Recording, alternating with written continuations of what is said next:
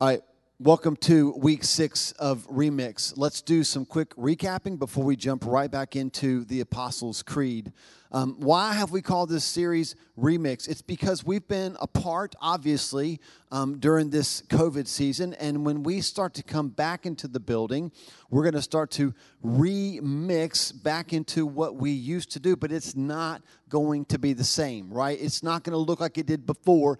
And so a remix is a new sound from an old song, right? And if you don't know the original, you can't have a remix. If you don't know the original, you're going to end up with a brand new song, and that's not what we're doing. We're not trying to um, make the gospel any better. We're just trying to say, okay, God, you're a God who does new things. And so, what does the new sound to the original message of the gospel actually look like right now? And so, from the beginning, we understand this that God's plan was that we would fill the earth with his glory. Right before there was ever any sin in the world, God said to Adam and Eve, Be fruitful, multiply, and fill the earth. And so, because they were without sin, every time they had a child, if they had continued along the path that God had planned for them, every child would have been a new creation in God's image, full of His glory. And as they filled the earth, the earth would have been full of His glory. We know that He still desires that.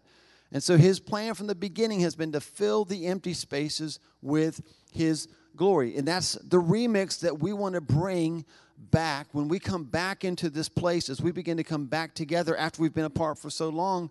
It's going to be a little bit messy, isn't it? It's not going to look like it did before. And I'm telling you right now, if we don't know the message, if we're not 100% convinced about the truth of the gospel, then we're going to struggle a little bit. Can I just be really honest with you? A lot of believers in the in our country right now, they're struggling because it's not going to look like it did before because they've lost the original message that we me and you, we are the church. This is not the church. This is just the building, y'all.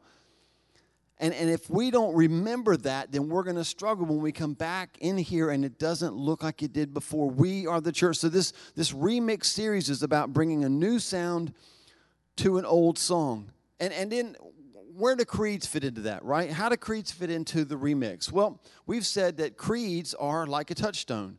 Creeds are like those things that we know for sure, right? Um, uh, one of my favorite examples of a great interview question is Oprah Winfrey when she asked Michael Jackson on the day he turned 30, she said this Michael, you're 30 years old. What do you know for sure? That's what creeds help us understand. What do we know for sure? What can we keep coming back to no matter how crazy things get all around us? What are the truths that we keep coming back to?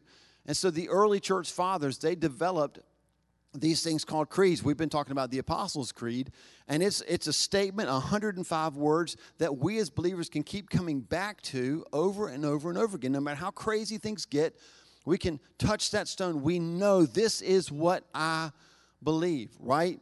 And so I've used the, um, the expression from the Panthers, keep pounding. And I know if you're not into sports, you're just like, Paul, leave this thing alone, right? But find your own analogy, right? But for me, when I hear the words keep pounding, that brings all of Panther Nation together. It unifies us with those two words. Now, we might not ever all agree on what the team does and how they run things, but we can agree when we hear keep pounding, yes, Panther Nation come together as one to support the team. So, the, the, the, a creed, listen to this, it unifies us around what we all believe instead of dividing us over what some believe. The remix can be messy, and it's in those times that we lean into what we have in common. So, the Apostles' Creed, probably the most well known creed of the early church, and we started looking at last, last week. We're going to finish up today. Let me just give you a refresher of the Apostles' Creed, okay? Here we go. And you feel free to say along with me at home if you'd like to. I believe in God the Father Almighty, maker of heaven and earth and in Jesus Christ, his only Son, our Lord, who was conceived by the Holy Spirit, born of the Virgin Mary, suffered under Pontius Pilate, was crucified, dead, and buried. The third day he rose from the dead. He ascended into heaven, and he sits at the right hand of God the Father Almighty. From thence he will come to judge the quick and the dead. I believe in the Holy Spirit, in the Holy Catholic Church and the communion of saints, the forgiveness of sins, the resurrection of the body, and the life everlasting. Amen. Now, last week we looked at those first two big sections about believing in the Father and believing in the Son. And this morning we're going to finish this up with the last few phrases that start with, I believe in the Holy Spirit. So let's just start there.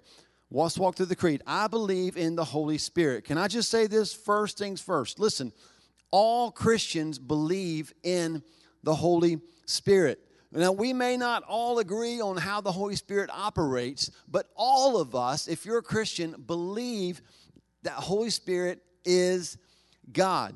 Now, in the creed, what the, what the fathers did, what the early church fathers did, was they included this statement about the Trinity, right? So the Trinity is the Father, Son, Holy Spirit. God the Father, God the Son, God the Holy Spirit. And listen, the Trinity is one of those concepts that is hard to grasp and hard to explain, right?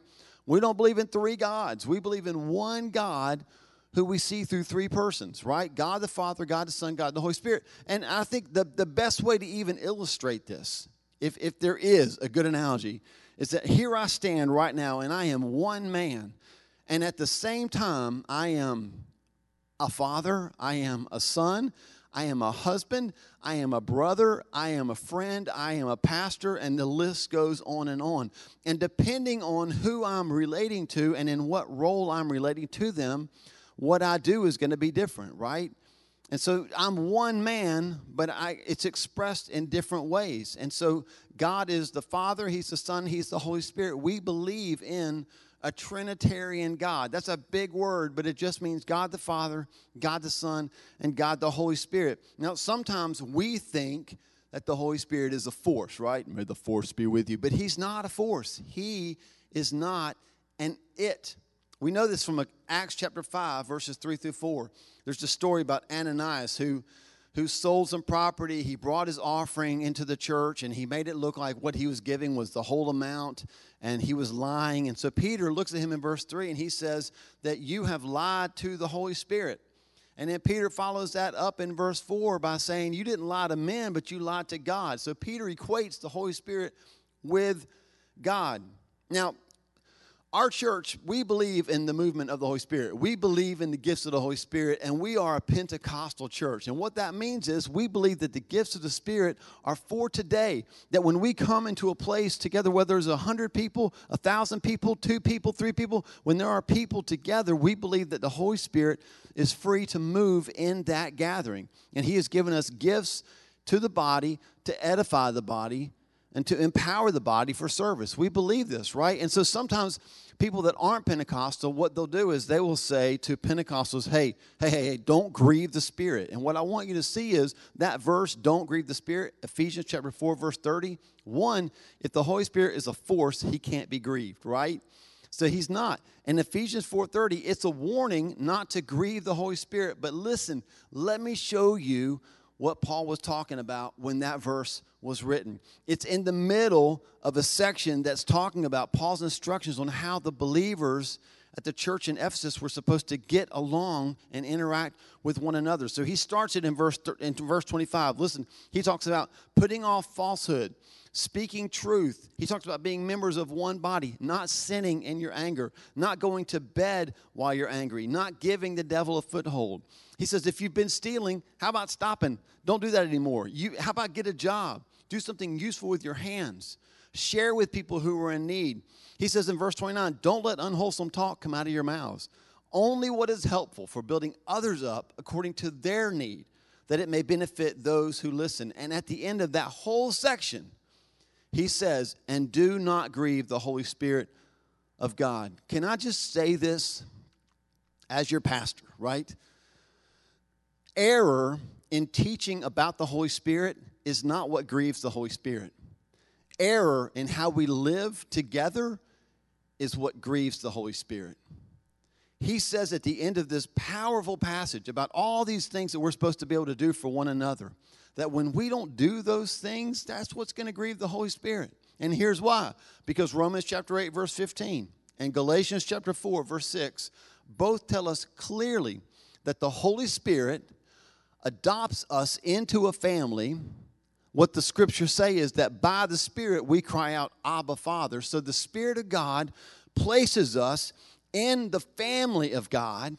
So I now have brothers and I have sisters that I'm supposed to be in relationship with and interacting with. And when I don't interact with them in a way that honors my Father, that is what grieves the Holy Spirit. I'm not sure, listen to this closely. I'm not sure that a church service grieves the Holy Spirit.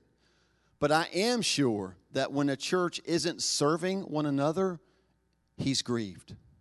I believe in the Holy Spirit. Second phrase, I believe in the Holy Catholic Church. Now, this does not mean that we are pledging our allegiance to the Roman Catholic Church. What this means is that we believe in a universal church. So when the creed was first written, the word Catholic was the word that was used to describe like worldwide, universal, multi generational, like through all the ages, a universal church. And that is what we believe in. We believe that we are a part of a church that's bigger than me or you or the four walls of this church or any church in this city or state. We believe in the Holy Catholic Church. All of us want to be part of something that's bigger than we are. And when you and I begin to follow Jesus, we become part of a body that is bigger than one generation and bigger than one country. I've got to say this, and I'm praying you don't turn the TV off. God is not American, He's bigger than this country. He's bigger than this place that we live. He is God over all not just over this country. He's this church, the church that's universal. We don't say that, hey, we believe in the Holy American Church. We're part of the Holy Catholic Church, a worldwide church. And here's why that's important. I'm sure you've heard the phrase that are strength in numbers. First Peter 5 9 says this. He's talking, Peter's talking about when the enemy comes and he attacks us, he's like a roaring lion. And he says this resist him, standing firm in the faith because you know that the family of believers throughout the world, that Holy Catholic Church, is undergoing the same kind of sufferings. We are a part of a greater church than just what we see here.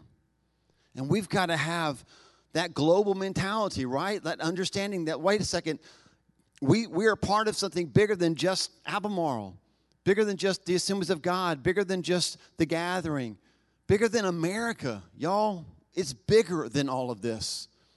And when we say the Holy Catholic Church, that's what we affirm. The creed continues the communion of saints and the forgiveness of sins. Listen, these are phrases about the entire family of God that are expressed in the local family of God. Communion is not just the act of bread and juice, but communion means coming together, living together, the act of communion in faith and life. Hebrews chapter 10, this is an interesting passage. Hebrews chapter 10, uh, verses 19 through 25. Let me read it to you. Here's what it says Therefore, brothers and sisters, since we have confidence to enter the most holy place by the blood of Jesus, by a new and living way opened for us through the curtain, that is, his body and since we have a great high priest over the house of God, let us draw near to God with a sincere heart and with the full assurance that faith brings, having our hearts sprinkled to cleanse us from a guilty conscience and having our bodies washed with pure water. Let us hold unswervingly to the hope that we profess, for he who promised is faithful. And let us consider how we may spur one another on toward love and good deeds, not giving up meeting together as some are in the habit of doing, but encouraging one another, and all the more as you see the day approaching. Now, a lot of people will go to that last verse and they will say this Hey, hey, communion of saints, y'all, don't make sure you don't miss church. And there's a lot of truth in that, right? But there's more going on in this passage than just coming to church. Let me walk you through it really quickly.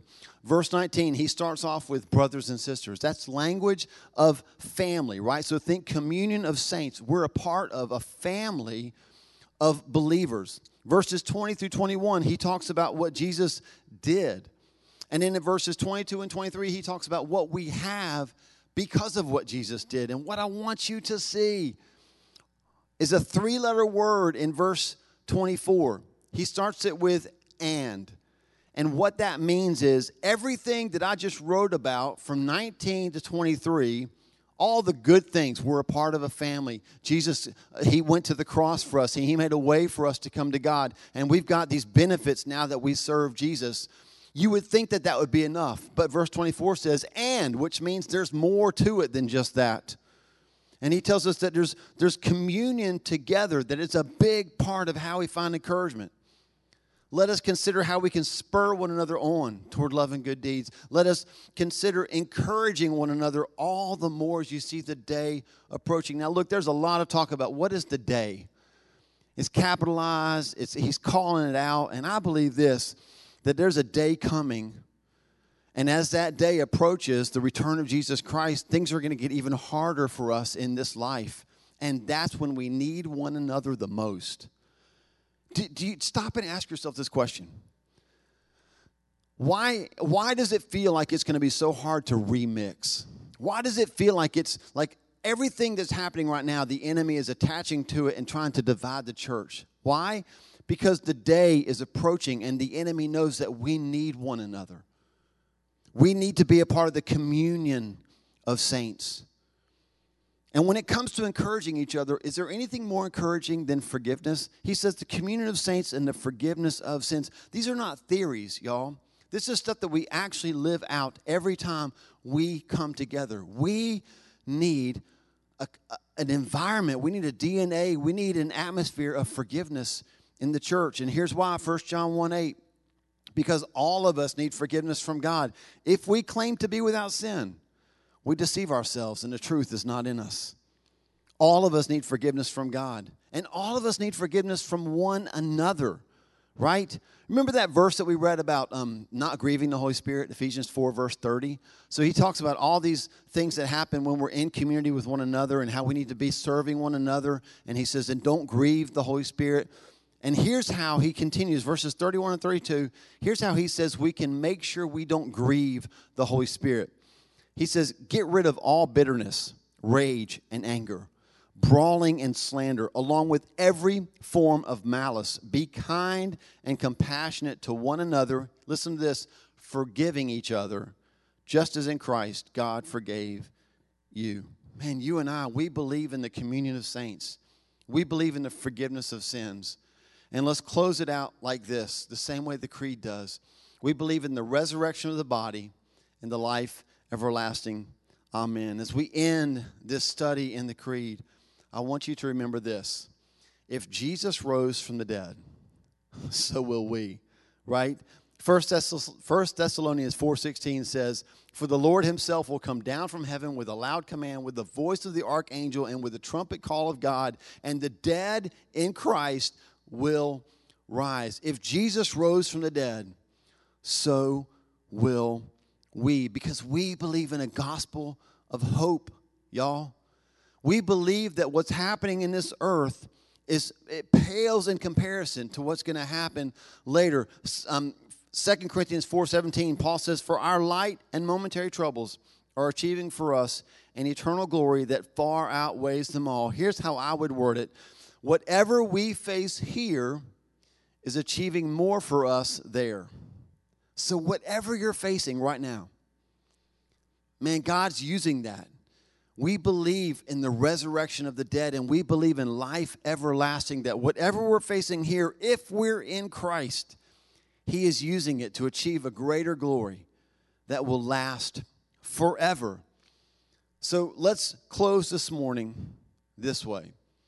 Remember our big idea from last week, the big idea that we had about the creeds. The Apostles' Creed helps ground us in truth and guard us from error. So let me tell you the truth and let me tell you the error. The truth is that there is everlasting life. The error is that there won't be everlasting death because there will be. If there's everlasting life, if I believe in everlasting life, then that means that there's a possibility of everlasting death. Jesus is going to, what does the creed say? Judge the quick and the dead, the living and the dead. There's coming a day when he will judge the living and the dead.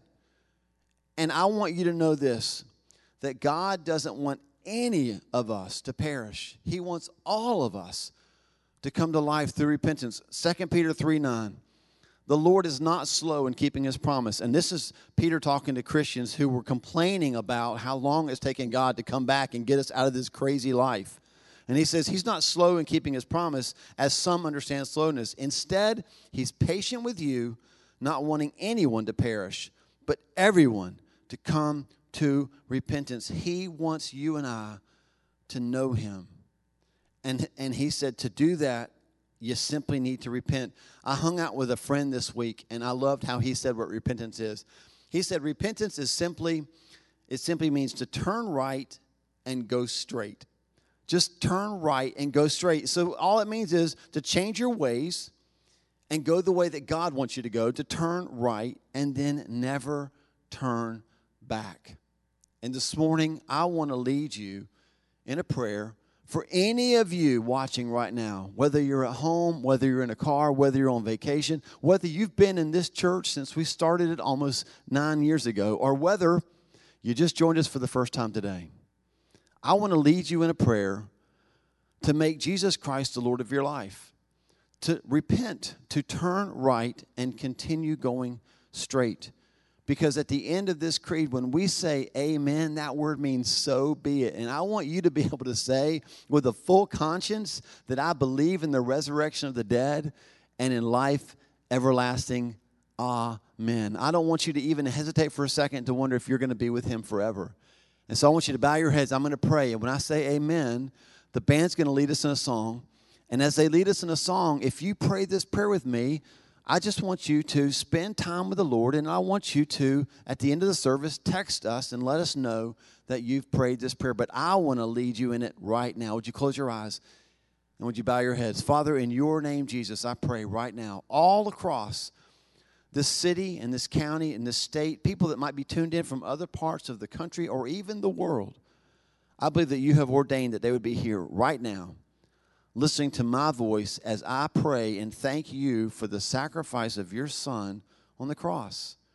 I thank you for all that we've talked about the last two weeks. We believe in God the Father, in God the Son, and in God the Holy Spirit. And I know that right now, according to Scripture, the Holy Spirit is leading people to Jesus. And I thank you for the forgiveness of their sins. And I thank you that when we accept what you did on the cross, we can say with confidence, I believe in the resurrection of the dead, that someday my body will be raised back to life. Just like my spirit's coming alive right now, my body will be raised to life and I will experience life everlasting. And we thank you for it in your name, Jesus. Amen.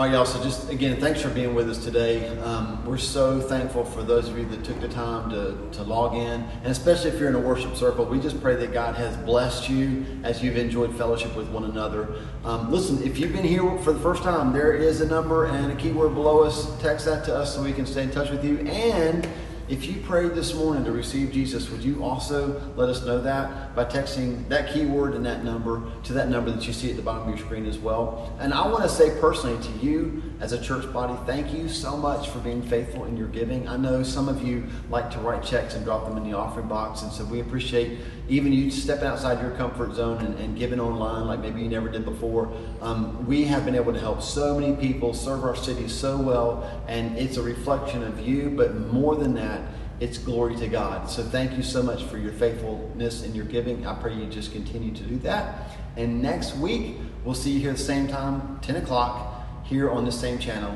Have a great week.